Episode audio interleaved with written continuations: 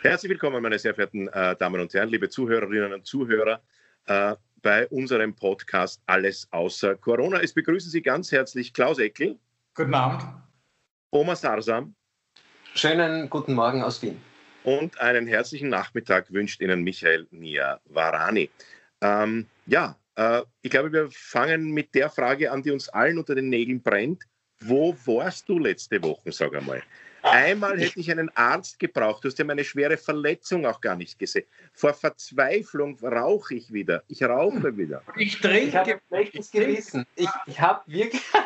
Klaus, was meinst du mit bin wieder? Ich einmal nicht da und der eine sauft und der andere raucht. Was ist denn? Nein, ich habe ein wirklich schlechtes Gewissen, Leute. Ich wäre echt gern dabei gewesen. Äh, das, es tut mir wahnsinnig leid. Was war die Verletzung mehr? Sagst, bevor du was sagst, ein Arzt schreibt nicht nur Entschuldigungen, er braucht auch welche. das ist schön. Das ist beruhigend. Aber er meint sie ehrlich. Ja. Äh, warte, ich muss Also mal mit. Was ist eine jetzt meine- Verletzung mehr? Na, schwerst verletzt hier, siehst du, Ja. ein Pflaster. Na, pass auf, und jetzt pass auf.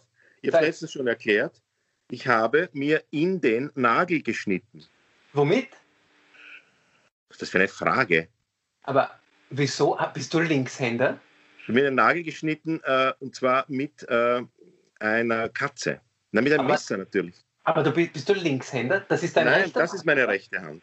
Ach, dann ist es spiegelverkehrt. Ja, deswegen. Weil man schneidet sich normal in den linken Zeigefinger, weil man ja rechtshänder mir- ist. Ja, muss mir sagen, spiegelverkehrt. Deswegen, bei mir ist spiegelverkehrt. Ich sehe dich spiegelverkehrt.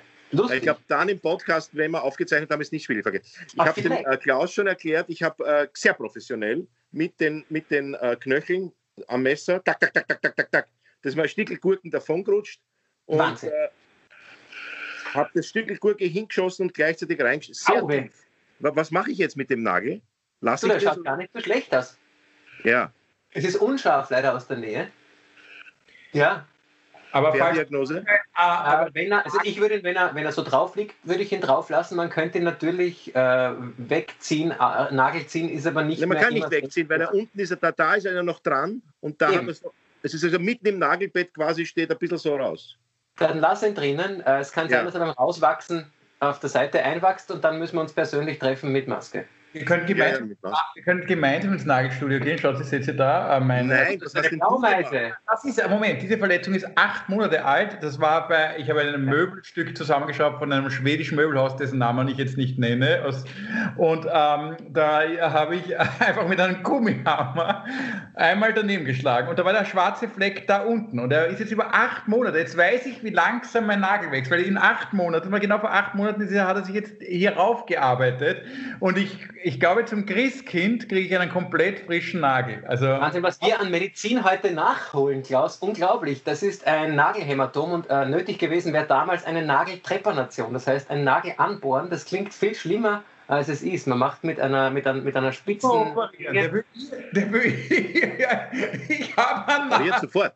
Der sofort amputieren. Bei mir wollte er den Nagel also- rausziehen, bei dir will er anbohren. Es ist, es ist, ich hätte den, was ich, das, was ich dem mir weggeschnitten habe, hätte ich dir wieder draufgetan. Äh. Ihr Lieben, also eine große Entschuldigung. äh, Ich war beim Kabarettgipfel.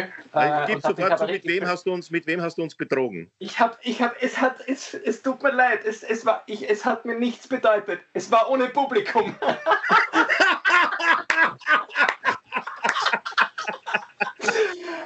Dann ist Es wurscht. war, es war nur Bühne, es, wir, waren, wir waren echt nur auf der Bühne, es war kein Publikum dabei, es war gleich danach, sind wir alle heimgefahren. Ähm, es war echt, äh, und wir haben uns, und ich habe mich so schlecht gefühlt. Ich habe mich wirklich so schlecht gefühlt.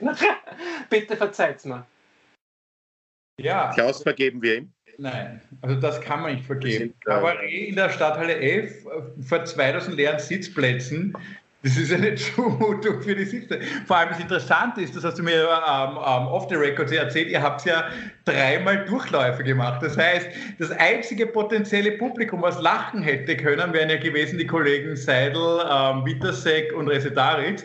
Aber die, Die haben haben, die haben ja durch die Durchläufe schon viermal deine Witze gekannt und mussten dann bei der Aufzeichnung ein fünftes Mal überrascht reinschauen. Weil sonst gab es ja, diese, Die Witze, die ich gemacht habe, waren beim ersten Mal schon nicht lustig. und das fünfmal. Nein, es war äh, insgesamt, schau, ich fand, es war eine sehr spannende Erfahrung, die ich unbedingt sportlich nehmen wollte. Und ich wollte wissen, wie ist das? Und muss man auch sagen, wie oft hat man die Gelegenheit, ähm, vor einer völlig leeren Stadthalle zu spielen ähm, und trotzdem nicht auf der Bühne zu haben. Es war eine, eine, es war eine wirklich spannende Erfahrung. Ja, aber das ja. kannst du leicht haben, da brauchst du nicht Corona. Du brauchst nur nach Deutschland, in Berlin die Stadthalle mieten, äh, spielst auch eine leere Stadthalle. Also, weißt du, wenn man, man braucht nur in der Stadt wo. Entschuldige, es reicht, wenn ich in Wien die Stadthalle miete. Das wird Na, du bist schon voll. Du sparst du die Fahrtkosten und musst nicht in Quarantäne zwei Wochen. Richtig, Klaus. ja, aber weißt du, was schön ist eigentlich an der Aktion, fällt mir gerade auf, das ist, äh, würde euch alle, die da mitgemacht haben, an eure Anfänge erinnern. Ich meine, da hat man auch eine Karte aufgehängt und bis auf den Techniker war keiner da. Also in Wahrheit ist es eine Zeitreise für euch gewesen. Entweder in war nicht einmal der Techniker da, weil der, der Techniker war angesoffen. War angesoffen. Nein, angesoffen war eigentlich der Chauffeur. Das war ja der Techniker. und sonst war keiner da. Nur der Veranstalter und hat gesagt, du mich mal kennt die da nicht. Dich kennt da keiner. Wegen der ja. Abrechnung. Das mit dem Fixum, das können wir nicht machen. wir können nachher zum Würstelstand gehen, aber essen gehen. Ja, aber nur wenn es gut so Geht nicht aus. Ja, richtig. Ich habe mal bei der, bei der Laudatio für einen Otto Jaus, der den Nachwuchspreis gekriegt hat, äh, ein wahres Wort gesagt, nämlich auf Tournee habe ich oft auf der Wurstplatte in der Garderobe war oft mehr Leben als im Saal.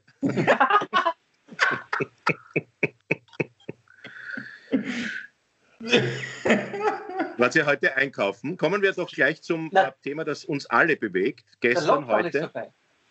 Der Lockdown ist vorbei. Der Lockdown ist vorbei, wir können uns wieder anstecken. Der Lockdown ist vorbei. Äh, es, ist, es wird endlich wieder ruhiger. Ja. Das, aber Moment, was heißt der Lockdown ist vorbei? Wir sitzen noch immer zu dritt vor diesen depperten Kasteln ähm, und, und machen unseren Podcast. Das heißt, der Lockdown ist nicht für alle vorbei, wie wir. Nein, er ist, nicht, er ist natürlich nicht vorbei. Er hat sich verändert. Der Lockdown ist anders. Äh, im, im, Grunde genommen der einzige Unterschied ist, der Handel ist offen, oder? Gibt es ja. einen anderen Unterschied? Nein. Wisst ihr eigentlich, mit wem man schlafen muss, dass man wieder arbeiten darf? Sag. Na, ich weiß es nicht.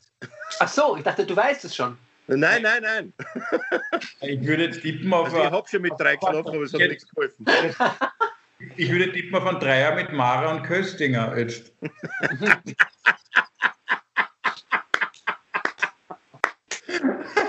nein, da bleiben wir noch ein bisschen im Lockdown. Aber da bleiben wir lieber in der Ich habe es so äh, ähm, kontraproduktiv gefunden vom Bundeskanzler wie er gesagt hat, äh, bitte gehen Sie nicht massenweise einkaufen. Weil ich allein kann ja nicht massenweise einkaufen gehen. Also es das geht ja niemand massenweise einkaufen. Doch, ein Dicker kann massenweise einkaufen. Der, der Günther vielleicht kann massenweise einkaufen. Aber weißt du, man kann doch die Bevölkerung nicht aufrufen, dass sie, die, stürmen Sie bitte nicht äh, die äh, Einkaufszentren. Ich kann sie allein gar nicht. Bitte stürmen Sie nicht in Massen. Was ist für eine blöde, also Depper, das erinnert an die letzten Worte des Sportlehrers. Alle Sperre zu mir. ähm, er hat so auch nicht gemeint. Natürlich, gehen Sie einkaufen, aber gehen Sie nicht alle einkaufen. Aber du ja, kannst auch alphabetisch einkaufen lassen. Aber das ist das kleine, Entschuldige, das ist das eine kleine psychologische Einmal-Eins. Das Wort nicht hört ja das Gehirn nicht. Also wenn Sie, äh, die hören nur einkaufen, ja. Das heißt, was machst du bei einer Wand, wo drauf steht, bitte nicht berühren, du fährst mit dem Finger drüber und schaust Denkst sowieso. Ja, das, das ist so, was ist da? Nicht, ja? Das kennen wir auch von Kindern, oder? Wenn du ja. deinen Kindern sagst, mach das nicht, ist das das Erste, was sie hintun. Also, was, was muss die Hand hintun? Ja, aber da geht's, das ist ja eins meiner Lieblingsthemen. Da geht es immer um, dass der Mensch will nicht das Gefühl haben, bevormundet zu sein. Dieses betreute Denken, das dagegen wehrt er sich. Ich glaube, es war meine Theorie vor kurzem, dass wir das, das Ende der Pandemie daran erkennen, dass alle Menschen plötzlich Masken tragen wollen. Sehr schöner Gedanke. ich glaube, dann ist es vorbei. Ja. Jetzt ja. nehmen uns die Masken an, weil wir haben kein Virus mehr. Hör auf, ich will mich nicht ausstecken. ich lasse mir das nicht nehmen. Ich lasse mir meine Masken nicht nehmen. Aber wenn man das befolgen will, ich habe wirklich gestern und heute viel darüber nachgedacht, wenn man das befolgen will, wenn man will, einen Beitrag leisten ja. und nicht massenweise einkaufen geht, ja. Wie mache ich das allein? Äh, ich habe eine Lösung, die, die, ich mir heute überlegt habe, weil es mich interessiert hat, wie viele Leute gehen gleichzeitig zu einem großen Geschäft, das viel inseriert hat. Ich habe geschaut, wer hat inseriert, sagt keine Namen, aber habe dann geschaut, wie viele Leute gehen dorthin. Auf Google siehst du ja äh, die aktuellen Zahlen. Und interessanterweise, gerade heute hat Google keine Zahlen veröffentlicht äh, von den ähm, Märkten, wo normalerweise viele Leute Wirklich? hingehen. Ja, weil Google auch selber nicht dort war. Wahrscheinlich. Aber du Google wollte doch, sich nicht anstecken. Google, Google, wollte nicht hin, genau. Aber kennst du doch, dass dann da steht, häufig, äh, üblicherweise nicht zu stark Nein. besucht, heute sehr stark besucht. Und das, das Nein, war, das schaue ich gar nicht. Wirklich, aber das könnte man schauen. So könnte man einen Beitrag leisten und schauen, da ist gerade viel los, da brauche ich okay. gar nicht hin. Aber was ich verstehe, ist dieser Ansturm beim Lutz, weil ich meine, ich, jetzt habe ich drei Wochen. Ich wollte keine Namen nennen, aber ja, richtig, da habe ich auch geschaut. Aber ja, ich schon. Ähm, aber da denke ich mir, äh, doch, vielleicht verstehe ich Du sitzt drei Wochen zu Hause und denkst, boah, ich habe Schier daheim. Da ist so. ich kaufe mir, ich kauf mir jetzt, ich kaufe mir sofort irgendein Drum beim Lutz, damit es zu stehen wird. Du sitzt so zu Hause, schaust jetzt da. Na, da ist so schier, ich gehe jetzt zum Möbellutz. Das ist jetzt rechts, man. Jetzt sitze ich oft auch schon selbst Haare schneiden Videos geschaut auf YouTube? Nein. Nein. Ich habe schon geschaut, aber ich habe hab mich noch nicht getraut. Das hat auch ich, keiner werde, ich, werde mich, äh, ich werde mich jetzt den Bart wieder ein bisschen äh, beschneiden lassen. Ja. Ich finde ja, bei der Regierung erkennt man nur am Blümel, dass er nicht den Friseur hat. Der Blümel, der, der hat immer längere Federn. Also der ist der Einzige, der definitiv kein Friseur hat. Bei, der, bei den anderen Regierungsmitgliedern, die wirken immer wieder frisch gestutzt. Die haben ja, ich glaube, das sind die jeweiligen Gattinnen oder Gatten, die das machen, die Ehegatten. Ja, wahrscheinlich. Wenn ich mir die Frau hat man die Haare geschnitten. Aber dann schaut dafür schon, ja. Ah ja, der Nehammer, vom Nehammer, die Frau ist ja Friseurin, genau. Mhm. Ja. Ja. Oh, ich glaube, irgendwie, er war immer ganz stolz, was sie für eine tolle Friseurin ist, ja. Mhm. Ja. Aber gut, er hat auch eine sehr schlichte Frisur, also noch vom Bundesheer äh, seitlich kurz, oben lasst mal, was da rauswächst. Also das ist. Das ist ein, Kennst du noch diese Flowbee, diese, diese Staubsaugerfrisuren, die es mal gab? Da gab es doch so einen Aufsatz, den man auf den Staubsauger tut und du hattest von Hals bis Kopf überall die gleiche Länge. Und diese, diese Chuck ja, Norris-Mitte. Es gibt auch diese Barbershops im Moment, die in Wien so boomern, wo alle auch mit der gleichen Frisur rauskommen. Also du kannst, ja. du kannst sagen, ich würde da gerne mal reingehen und sagen, bitte einmal Dauerwelle. Ich meine, der bringt. Ich auch, dass alle mit dem gleichen Gesicht rauskommen, wenn ich ehrlich bin. Aber da kommen alle mit der gleichen Frisur raus. Aber wirklich alle. Das ist, gibt es einen Schnitt. Stimmt. äh, Kurz und Meister Proper, die zwei Schnitte. Kultur der, der, des Kopfes. Also das ist ja. Ja, wie geht es euch äh, mit dem krassen Urteil? Äh, spürt ihr Schadenfreude oder Mitleid oder ist es euch wurscht? Beides. Äh, es, beides, ja. Äh, ich habe drei Sachen vorgeschlagen: Schadenfreude, Mitleid oder Wurscht. du, darfst, du darfst da jeweils zwei auf, aussuchen. Drei Männer sitzen zwischen einem Baum, sagt der eine, heißt der. Ja, genau. Also beides richtig. Zwei Männer sitzen zwischen einem Baum, das habe ich jetzt verstanden. Ja. Du, äh, ja, was ich dazu sagen möchte, ist, also noch sitzt er ja nicht. Man hat ihm bis jetzt nur eine Auswahl an Sesseln gezeigt, auf die er sich setzen kann. Äh, und prinzipiell muss man sagen, dass es gut ist, dass unsere Justiz funktioniert. Also, dass egal wie mächtig man ist oder war oder wie viele mächtige Freunde man immer noch hat, ähm, es ist doch gut, dass, diese, dass das unsere Justiz funktioniert. Aber man wünscht natürlich trotzdem niemanden, dass er acht Jahre ins Gefängnis. Ha? Zehn Jahre geht das jetzt schon, oder? Der Prozess? Ja. Der Buwok-Prozess geht doch über zehn Jahre. Da, also weißt du, wenn er am Anfang gleich gesagt hätte, ja, ich weiß, war er jetzt schon wieder zwei Jahre heraus. Stimmt. Da sieht man, dass die Wahrheit viel sinnvoller ist. Es ist sinnvoller, ja. die Wahrheit. Ja, naja, aber ich glaube, vielleicht hat ihm dieser Einetter, sein Anwalt halt eingeredet, dass man da möglichst lang prozessiert, weil der Einetter hat ja wirklich eine Einkommensquelle mittlerweile und das ist Karl-Heinz Grasser. Und ich glaube, ja. der hat sich am meisten gefreut, wie der Grasser nachher vor Gericht gesagt hat, ich gehe auf alle Fälle bis in die höchste Instanz. Und der da hat sich der Einetter wahrscheinlich gedacht, wunderbar, wir gehen. Hat er SMS seiner Frau geschrieben, wir können uns die Yacht auf jeden Fall kaufen. ja, wir gehen über. Nimm zwei. EuGH, Gerichtshof, überall geh mit mit dir. Ich schicke dann halt nebenbei ein paar Rechnungen. So, das Aufschieben hat aber schon noch eine, einen Vorteil. Eventuell wurden Sachen, die damals viel schärfer und viel klarer zu einem noch längeren Urteil geführt hätten, jetzt in schon so einer Unschärfe, äh, sind die schon so weit hinten äh, im Hintergrund, dass man es gar nicht mehr heranziehen kann. Und deswegen ist das Urteil vielleicht milder, als es vor zehn Jahren gewesen wäre. Wer weiß. Da kannst du doch, in zehn sein. Jahren kannst du doch wahnsinnig viel vertuschen. Ja, aber es kann auch wahnsinnig viel aufkommen. Aber wisst ihr, wisst, wisst ihr was, äh, ähm, was, was schon interessant ist? Diese Regierung damals, ja, da muss man schon sagen, also die haben wirklich alle miteinander damals, also diese Mitglieder da im Rahmen dieser Regierung haben einen einen sehr stark, einen sehr starken strafrechtlichen Bezug gehabt. Ich meine, der Strasser, Grasser, Westenthaler, Uwe Scheuch, das war alles in dem Schüssel, das war ja laut Wolfgang Schüssel die beste Regierung der Zweiten Republik, aber davon sitzt die Hälfte im Gefängnis. Und das Schöne ist, ja, stell dir mal vor, der Schüssel wollte ja damals unbedingt, dass der Grasser die ÖVP übernimmt. Das war sein großer Wunsch, da hat ja der Andreas Kohl, egal wie man zu ihm steht, das mit, mit allen Mitteln verhindert. Mit ähm, Gottes Hilfe. Andreas Kohl hat es mit Gottes Hilfe verhindert. Gottes Hilfe, hat es verhindert. Und, und, aber stell dir vor, der Schüssel hätte sie durchgesetzt, dann ja. war der Bundeskanzler das, das, das virologische Quartett aus dem Gefängnis in Stein. Das war damals die sogenannte Schüsselbande. Ja. Sehr schön. Von denen die meisten jetzt gefasst sind.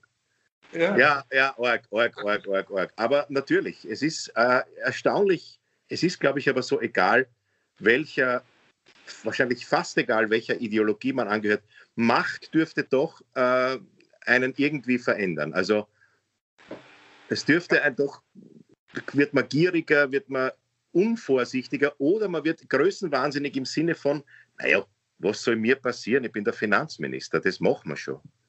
Ja, aber ich, ich sage noch einen Gedanken dazu, weil das finde ich gescheit. Weil ich denke oft über nach, man wirft immer den Politikern vor Freund der Wirtschaft. Und ich denke mir jetzt ganz ehrlich, ich überlege mir oft, wie würde ich mich verhalten, wenn ich jetzt der äh, Ministerable wäre, was keiner machen würde, der, der halbwegs bei Vernunft ist. Aber rein theoretisch, ich würde ja auch Freund der Wirtschaft machen. Ich würde ja kaum Menschen beauftragen, die ich nicht mag. Also ja. ich, ich, würde nicht, wer macht Feindelwirtschaft? Also wer sagt, wer ist das größte Nein, der Wirtschaft. Ich meine, das macht doch keiner. Es macht doch ja. keiner. Ich, ich nehme den größten Gegner, der wer mag mir am wenigsten und dem gebe ich ein Geschäft. Na, vor allem glaubst du, dass du Trotteln als Freunde hast? Nein. Und gibst du solche Aufträge ja. irgendwelchen Trotteln? Nein. Deswegen gibst du die Aufträge lieber den Freunden, bei denen du glaubst, die sind gescheit. Also, ich will euch jetzt nicht so nahe treten, aber ich weiß schon, dass ich Trottel als Freunde habe. Weil sonst wären sie ja nicht meine Freunde. Nein, aber eins muss man schon sagen. Der John Cleese, ich habe gestern in der Nacht, vorgestern in der Nacht, habe ich mir auf YouTube seine ganzen, äh, viele seiner Speeches, seiner Interviews angeschaut, weil er war, wie er Werbung gemacht hat für seine Autobiografie, war er in ganz Amerika unterwegs und das ist ja alles im Internet. Und da hat er was sehr Interessantes gesagt über das Schreiben, über das gemeinsame Schreiben mit dem Graham Chapman. Er hat gesagt, der Graham Chapman war äh, komplett anders als er und äh, Monty Python hat deshalb so gut funktioniert, weil jeder etwas anderes konnte und sich, sich gegenseitig eigentlich, sie haben sich zwar gemocht, aber der John Cleese und der Chapman haben die Sketches von Michael Palin und von Terry Jones nicht so gut gefunden. Äh, und umgekehrt haben die anderen die Sketches von denen auch nicht so gut gefunden. Das heißt, sie haben sich, fünf Leute haben sich da gefunden, die voneinander zwar im Talent und so weiter überzeugt sind und sich mögen, aber sie haben sich Leute gesucht, die anders sind. Also ja. sie haben eigentlich keine Freundelwirtschaft gemacht. Sie haben Feindel ist jetzt übertrieben. Und das ist ein sehr interessanter Gedanke. Man muss doch immer mit Menschen zusammenarbeiten, die einen kritisieren. Ja. Weil was habe ich denn davon, wenn ich mich mit lauter Menschen umgebe, die sagen, dass alles super ist, was ich mache? Da habe ich nichts davon. Da geht nichts weiter. Ich entwickle überhaupt keine neuen Ideen und mhm. ich äh, werde nur äh, konfrontiert mit Lob oder mit Begeisterung, was grauenvoll ist. Und, Sehr spannend. Der Joe ja. Biden hat die Kamala Harris genommen, die ihn in diesen Vorausscheidungen extrem kritisiert hat. Sehr gut. Und das ist höchst, höchst, höchst intelligent und genauso muss man es machen. Michio Kaku, die Physik. Großartiger Physiker. Kennst du, kennst du das Buch? Die Dieses Physik kenne ich noch nicht. Ich habe es da irgendwo. Ich habe von ihm gelesen, uh, die Physik der Zukunft die Physik des Bewusstseins ist das da. Und da ja. spricht er genau darüber, dass die beiden Gehirnhälften, linke und rechte Gehirnhälfte, bei Epileptikern, die eine Balkendurchtrennung hatten, sowie zwei Bewusstseinshälften aufgebaut haben. Und anscheinend, und dann konnte mit sehr spannenden Prüfungen überprüft werden, was denkt die eine, was denkt die andere Hälfte. Und anscheinend ist es von großem Vorteil, wenn zwei äh, Gehirnhälften sehr unterschiedlich sind, weil sie dadurch das Bewusstsein viel mehr schärfen, wie in einer Diskussion, die dann besser wird, wenn die Diskussionspartner unterschiedlicher Ansicht sind. Genau das äh, finde ich sehr, sehr spannend. Du hast du irgendein Buch nicht hinter dir? Warte mal. Äh, ja, die, alle, die da, alle, die da vorne liegen. Ich glaube, das Apostel der Mora war zum Nier geht und sich Bücher ausborgt, oder? Ja, ja. ich, bin, ich bin das Lager. Das hast du sicher, oder? Was ist das? Der Pschyrembel. Den hast du ja, natürlich. Der liegt da. Nein, den habe ich nicht. Den hast du wirklich nicht? Nein. Klinisches Wörterbuch. Habe ich auch nicht. Also auch nicht. Na, endlich, ich habe noch was.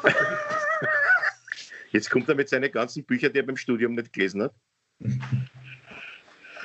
Sucht ja, das habe ich, hab ich im Studium auch nicht gelesen. Taschendolmetscher für Ärzte. Da hast du lauter verschiedene Sprachen. Du kannst mir irgendeine Sprache sagen und ich Wirklich? kann schauen.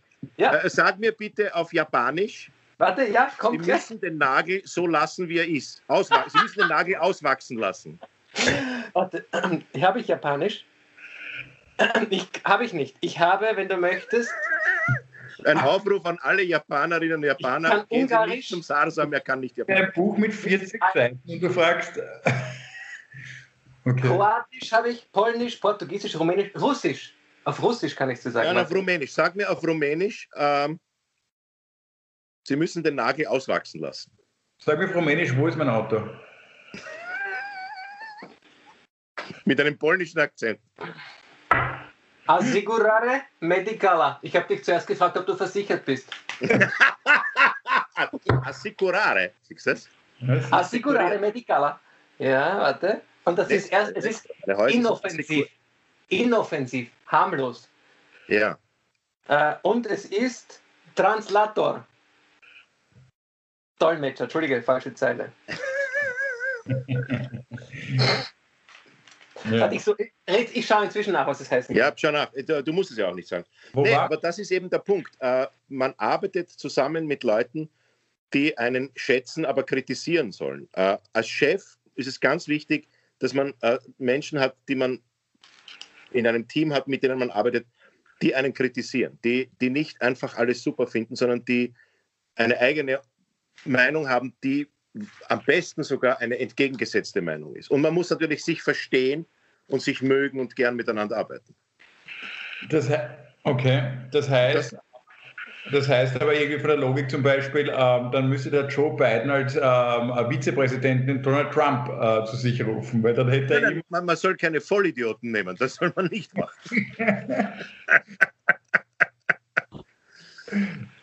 Aber ja. mit der Kamala Harris hat er ja jemand genommen, der ihn extrem, die ihn extrem, extrem kritisiert hat. Nicht? Und die extrem eine, eine, eine die, die, ziemlich klar und deutlich in diesen äh, Diskussionen immer wieder Gegenstandpunkte äh, eingenommen hat. Das ist schon wichtig. Auch beim Schreiben ist es wichtig.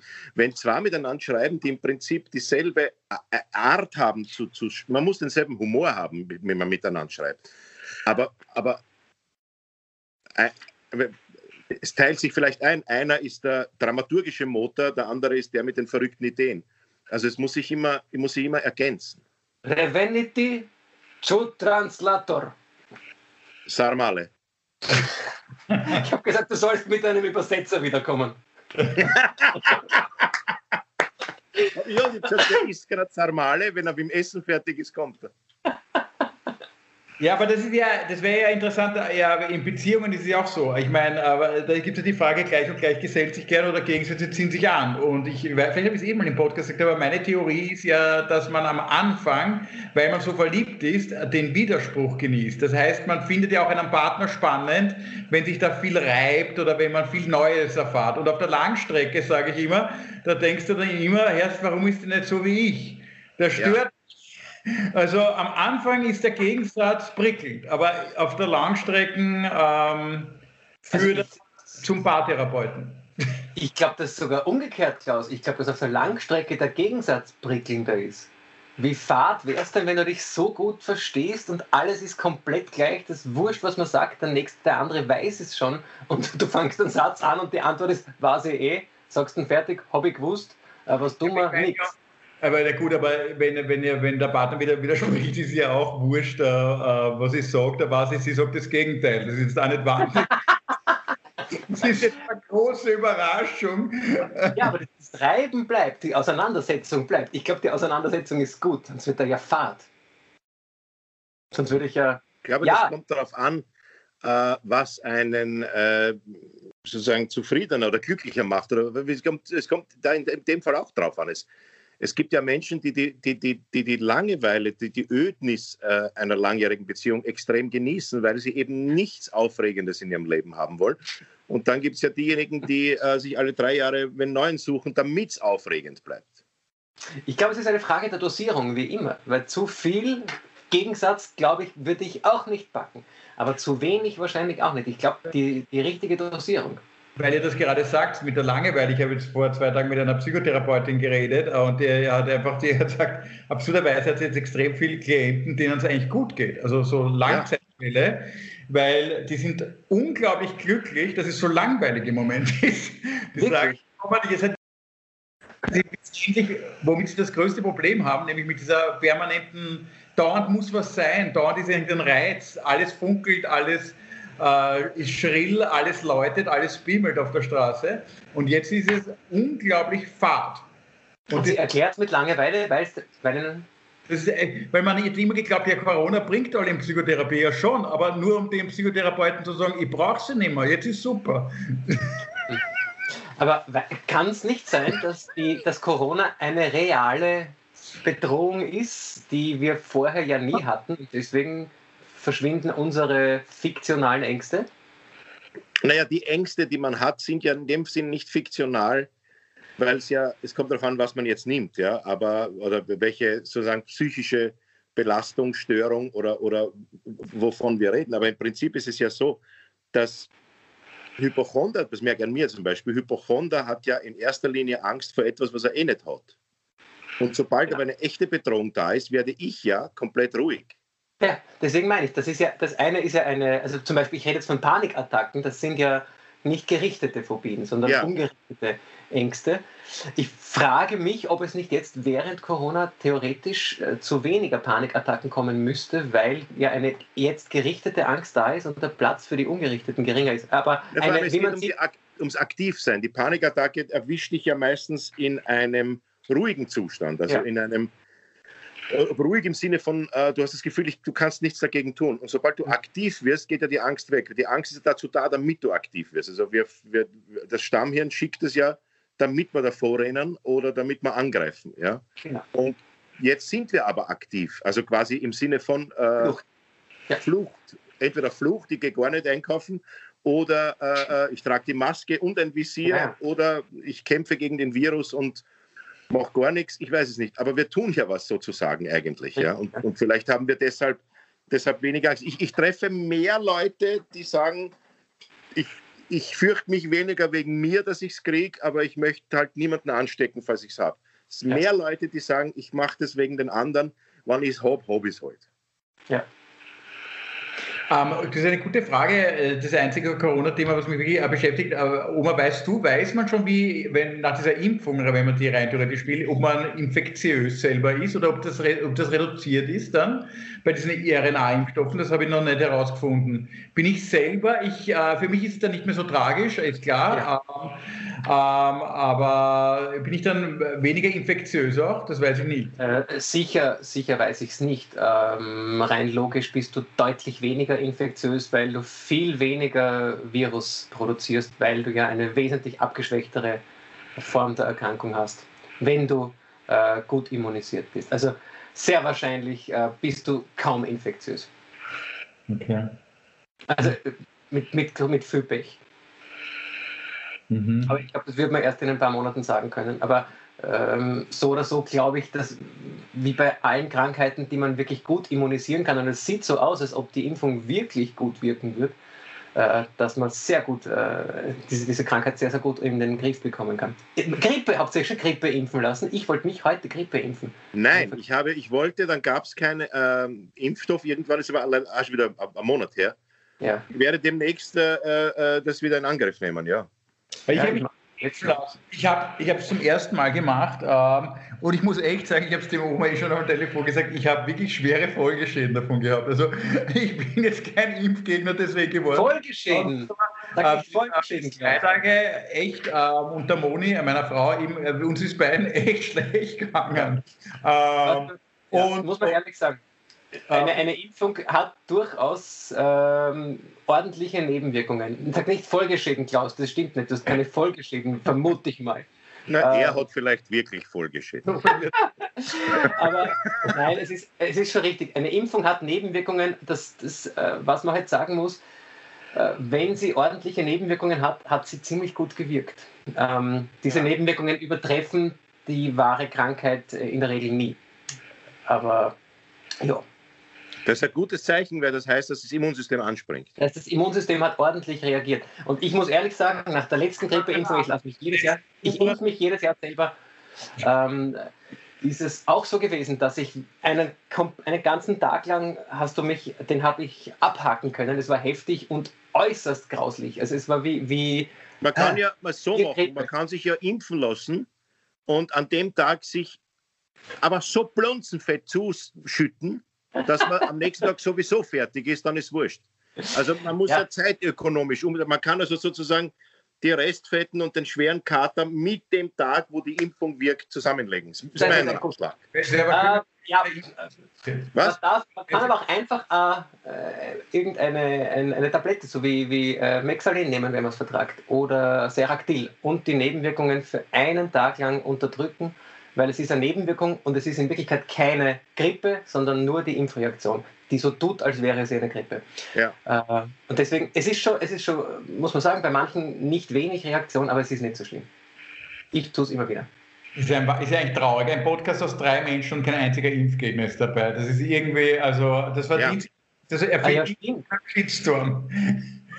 Ja, das ist wirklich traurig. Wir sind so, äh, wir sind so ärztegläubig. Ich meine, einer muss, weil er bei der Ärztekammer Mitglied ist, aber wir zwei, wir sind auch schon so schaumgebremst. Der, wo ist der kritische Geist? Total weichgespült. Du, ich werde von der Pharmaindustrie bezahlt. Ich, ich schon lange. Ich schon lange. Das ist mein Härtefonds, ist Pfizer.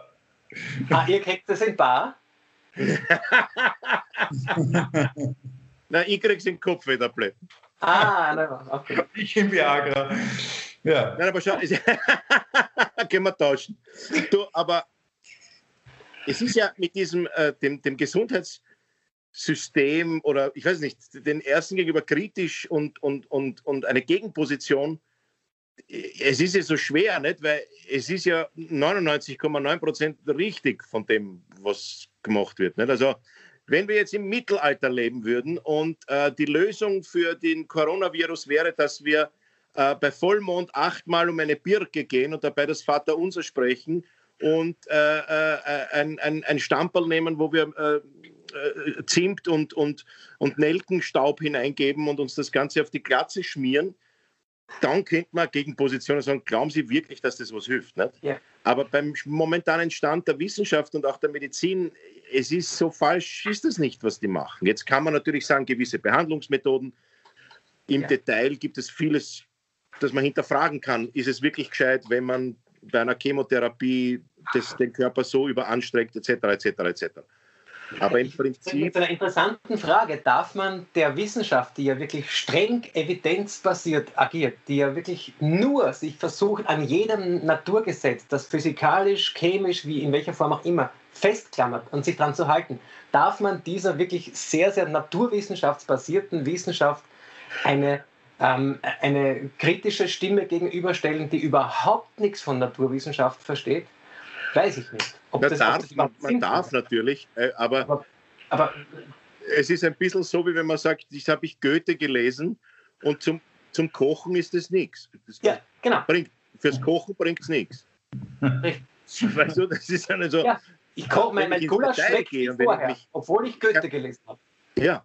Ein schöner Titel. Mein Gulasch schmeckt wie vorher, obwohl ich Goethe, obwohl ich Goethe gelesen habe. Das ist schon ein Titel für einen Podcast. Sehr das ist ein sehr guter Titel.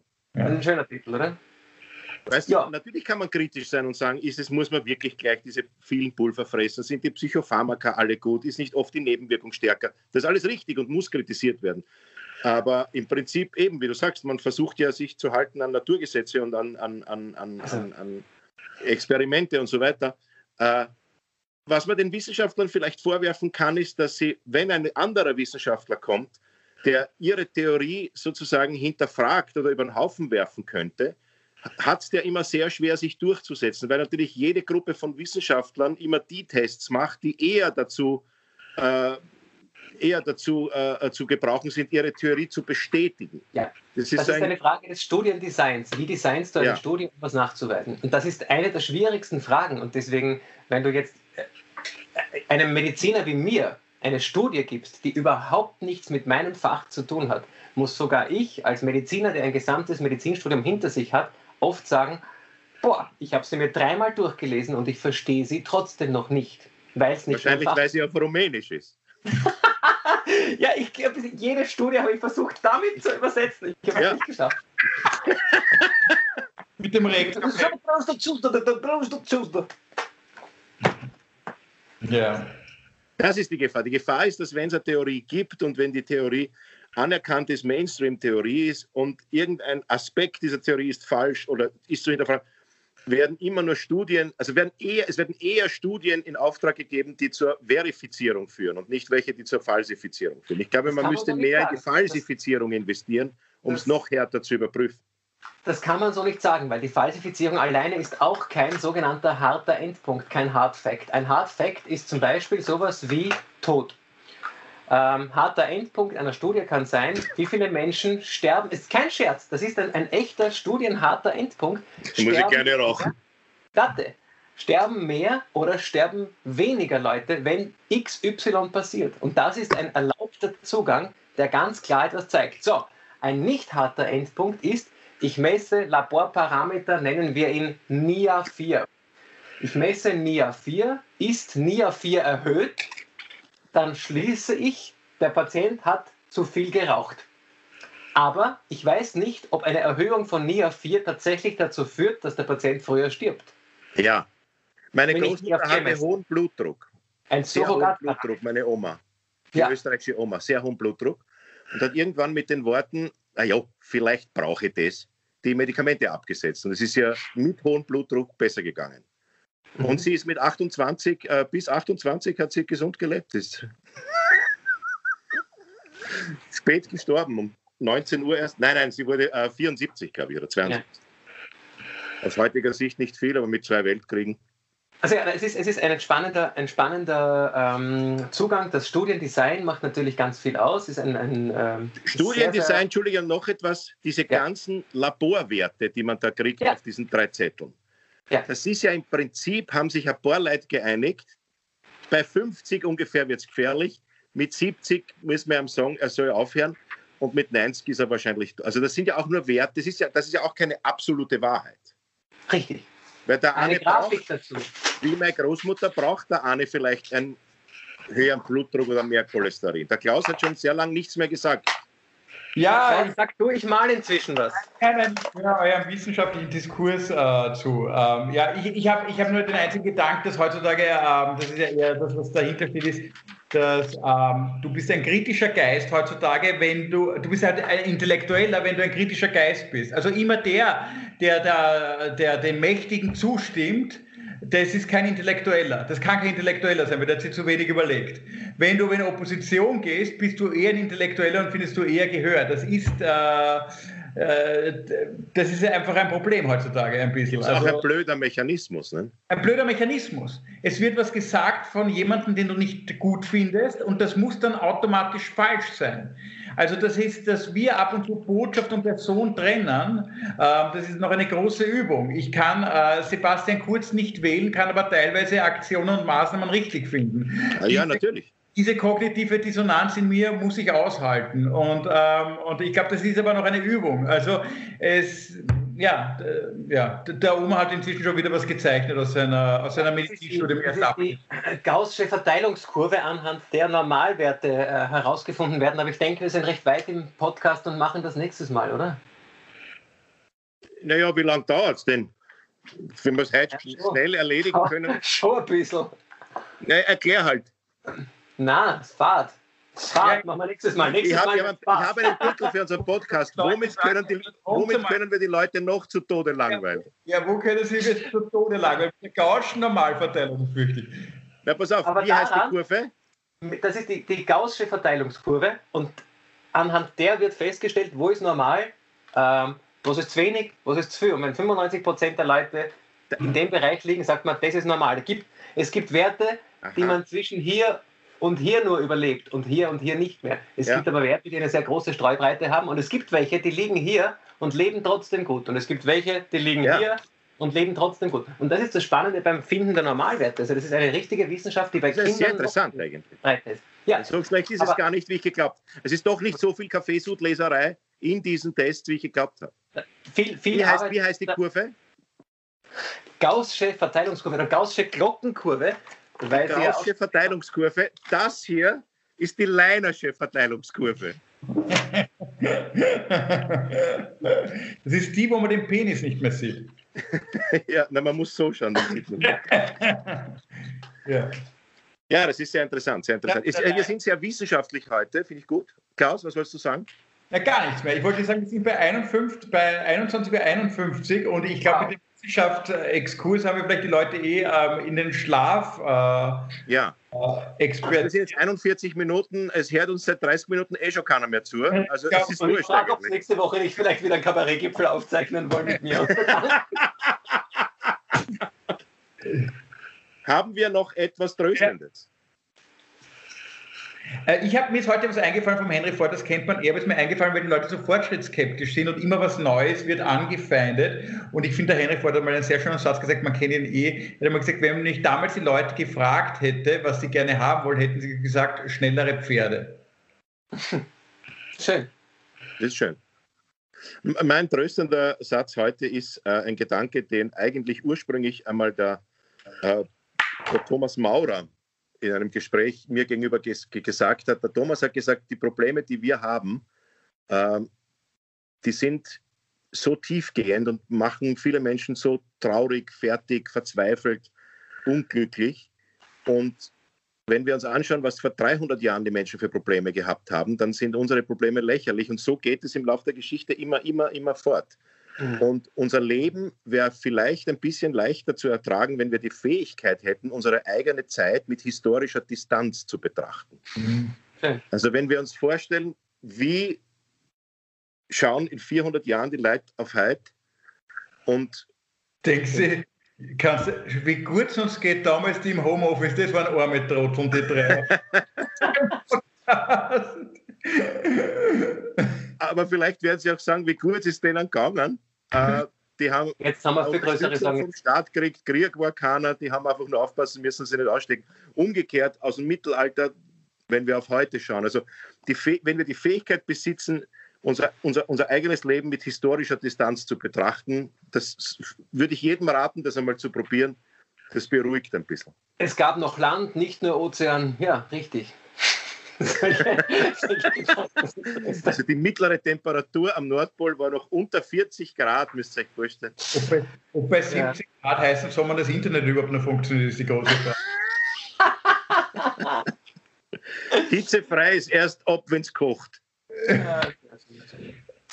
ja, ich habe ein Zitat vom äh, Geoffrey Link aus dem Buch von Michio Kaku, ein Neurologe, äh, der den Satz gesagt hat, es ist die Verrücktheit, die die Dinge antreibt.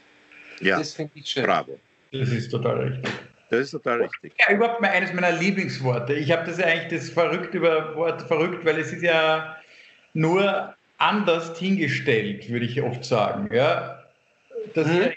wie oft in, bei den Möbeln sagt wir, wir sollen sie verrücken und es wird dann besser. Es wird dann schöner. Es wird anders. Und, aber bei Menschen hat, äh, wenn er verrückt ist, es hat immer was Negatives. Und ja. bei Möbeln hat es was Wünschenswertes. Und ich hätte es lieber umgekehrt, dass man die Möbel lässt und die Menschen dürfen verrückt sein. Das ist ein sehr schöner Schlusssatz. Äh, wir verabschieden uns, es war wunderschön. Wir verabschieden uns von unserer Wissenschaftsrunde. Heute mit Universitätsdozent Dr. Dr. Oma Sarsam. Mahlzeit aus Wien. Und den zweiten und den zwei Typen mit der Humboldt-Matura. Und die zwei Typen mit der Humboldt-Matura. Michael Nierwarani und Klaus Eckel verabschieden sich. Schalten Sie auch nächstes Mal wieder ein, wo wir dann über den Unterschied in der Dramaturgie zwischen Schiller und Grabbe sprechen. Auf Wiedersehen bei Ö1. Tschüss. Tschüss.